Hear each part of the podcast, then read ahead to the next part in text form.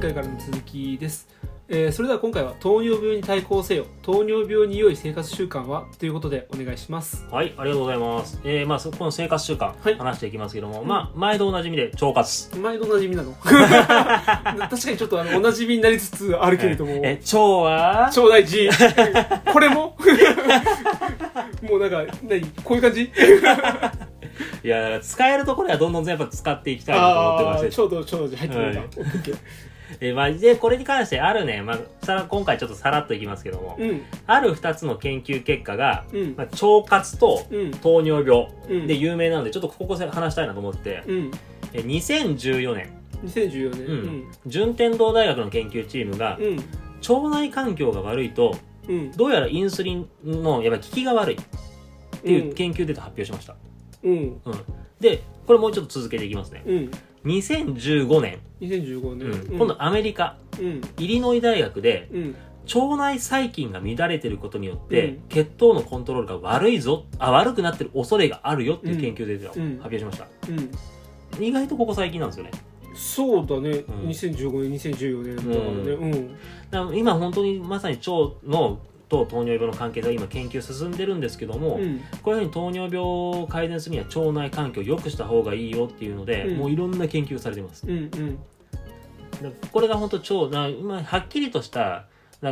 成長剤とかを飲んだら、糖尿病にすごいいいかっていう確率的なデータまではないんだけども、腸内細菌とかを整えることでそういうふうに良くなるんじゃないかっていうのは本当に言われてる。でこれもあと続けて今度別の生活習慣で、これもよく話が日光浴、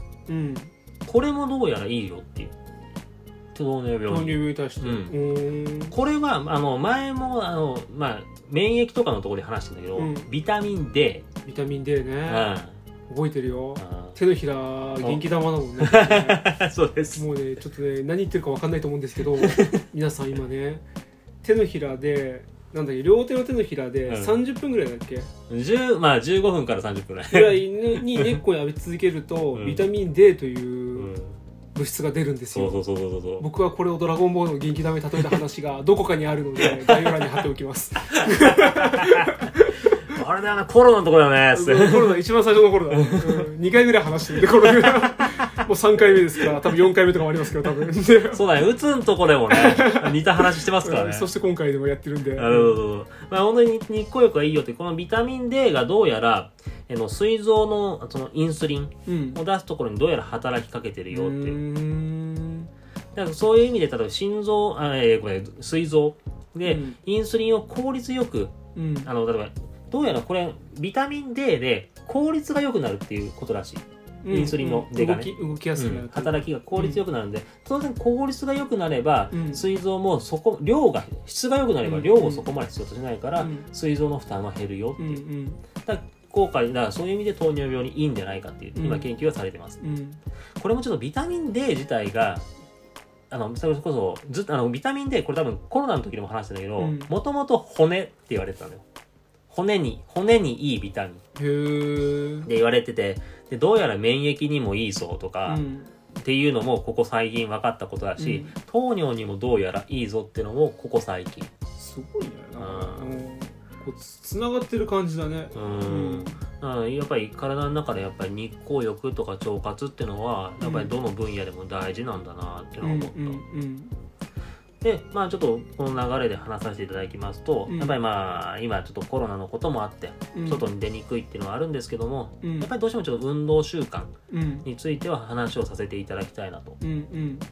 で前々からも何回か話してるんですけども、運動は週3回で、2日以上空けなければいいよっていう話をどっかでも挟んでるかな。その時も話したけど、月水金で、土日は休んで月水金でもいいし、それが他の曜日でもいいんだけども、こういうふうに、2日休みは作ってもいいんだけども、3日休まなきゃいいよっていう。で運動っていうのはもうほんと軽い運動からでも絶対効果はありますよっていう。で部屋の掃除でもいいんですけども、これ糖尿病とか、他の病気でもあるんですけども、ある格言がありまして、部屋がきれいは血管きれい。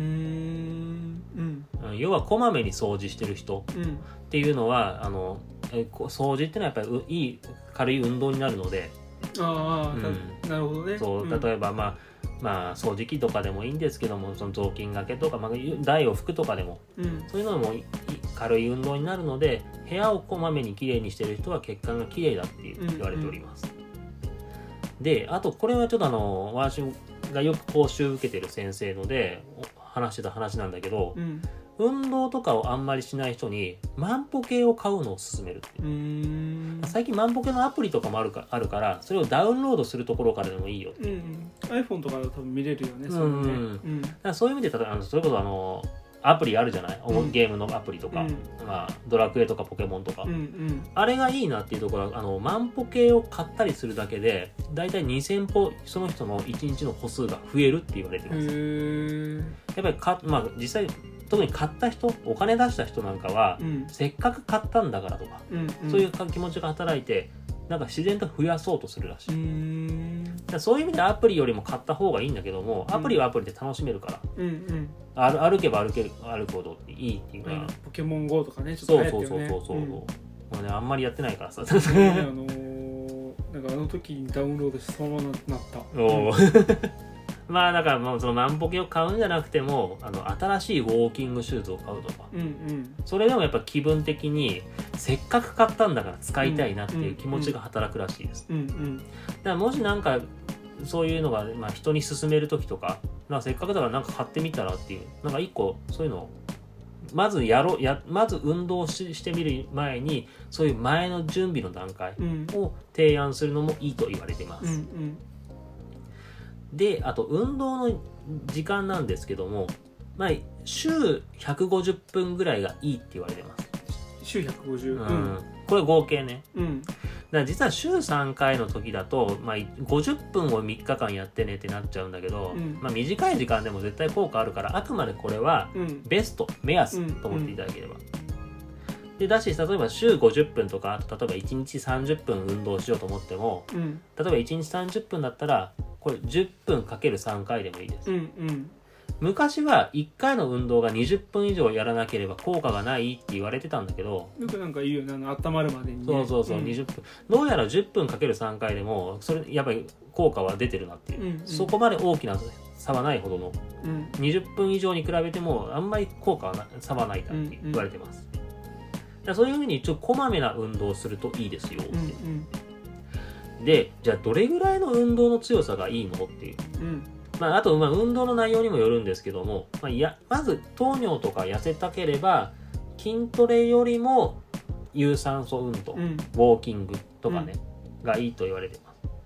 でちなみになんですけど筋トレと有酸素運動、要はウォーキングとかランニングね、うん、だったら、例えばジム行った時とかどっちが先にやった方がいいかなっていうの知ってる？俺は有酸素運動先やってるけどね、いつも。やっぱ体ほぐしてからって。ほぐして有酸素運動やって最後に筋トレする、いつも。うん、これ筋肉とかをつけたい人はそっちの方がいいんですよ。うんうんうん、で今回話してる例えば糖尿病とかで単純に痩せたい人はこれ逆の方がいい。うん、へえ、そうなんだ、うんうん。筋トレとかをしてからウォーキングとかランニング、うん、要は後にやった方を、うん、筋トレでもウォーキングでも先にやって体を温まらせて状態でメインをやるっていう考え方がいいらしくて、さっきの話で有酸素運動をしてウォーミングアップしてから筋トレだったらば筋肉がつきやすいとか体力がつきやすい。なるほど、うん、逆には痩せたい人とかは筋トレを先にやってから有酸素運動がいいと言われてます、うんうん、でじゃあどれぐらいの強さがいいのかって言われてまして、運動の強さね、うんいろんなねちょっと考え方があるんですけど、ただなんかねその例えば表とかもあるんだけど、一番分かりやすいのは心拍数かなと思いました、うんうん、なんか例えば、運動の例えばこう重りをどれぐらいやったらどれぐらいの強度とかそういうのもあるんだけど、うん、それよりも例えばただそれってすぐ分かれるもんじゃないし、うんうん、重りとかも用意しなきゃいけない、うん、一番手っ取り早いのがやっぱり心拍数だと思いますっていうので、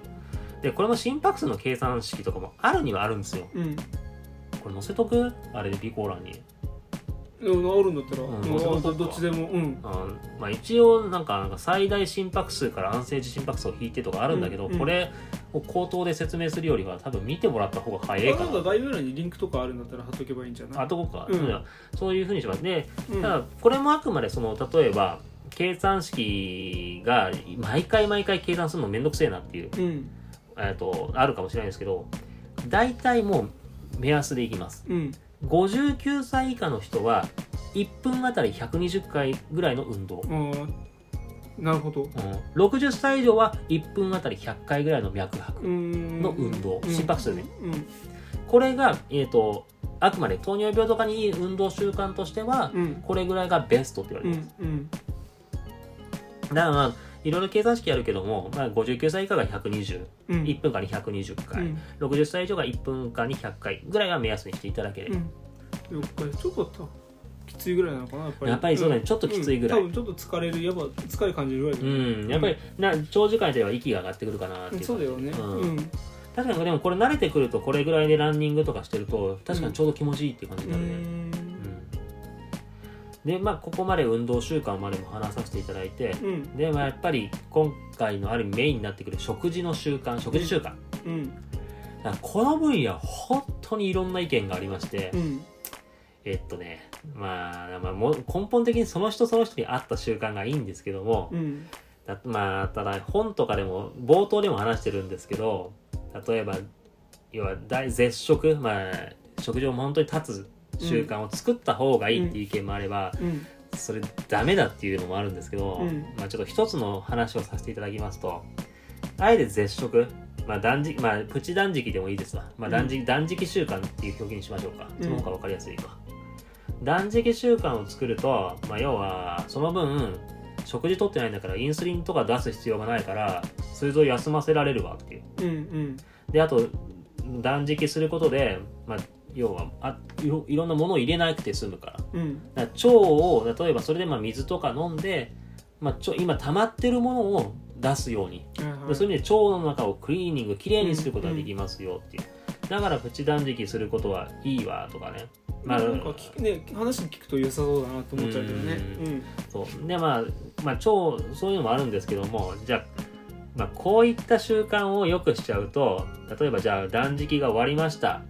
っていう後ので、じゃあ食事取りましょうっていう、うん、この時に体が必要以上にうお久々の食事だ、今のうちに糖を蓄えとけってので、うんうん、取り込もうと体の反応してしまうと、うん、でそういうこともあるので結果的には逆効果だっていう意見もあります、うんうん、だこれに関してはだからまあ度合いにもよるんですよ、うんうん、断食終わって直後に すげえ食べなきゃいいじゃんとかそういうのあるんですけど、うんうんまあ、ここら辺に関してはその人の習慣とかになってくるので、うんまあ、本当にただ治療中の方であれば医師とか栄養士の方とかとしっかり話をしてほしいかなと、うんうん、だからここら辺に関してもそれこそ医師とか栄養士さんの方針とかも変わってくるから、うんうん、ただ、まあ、一応よくある一般的なね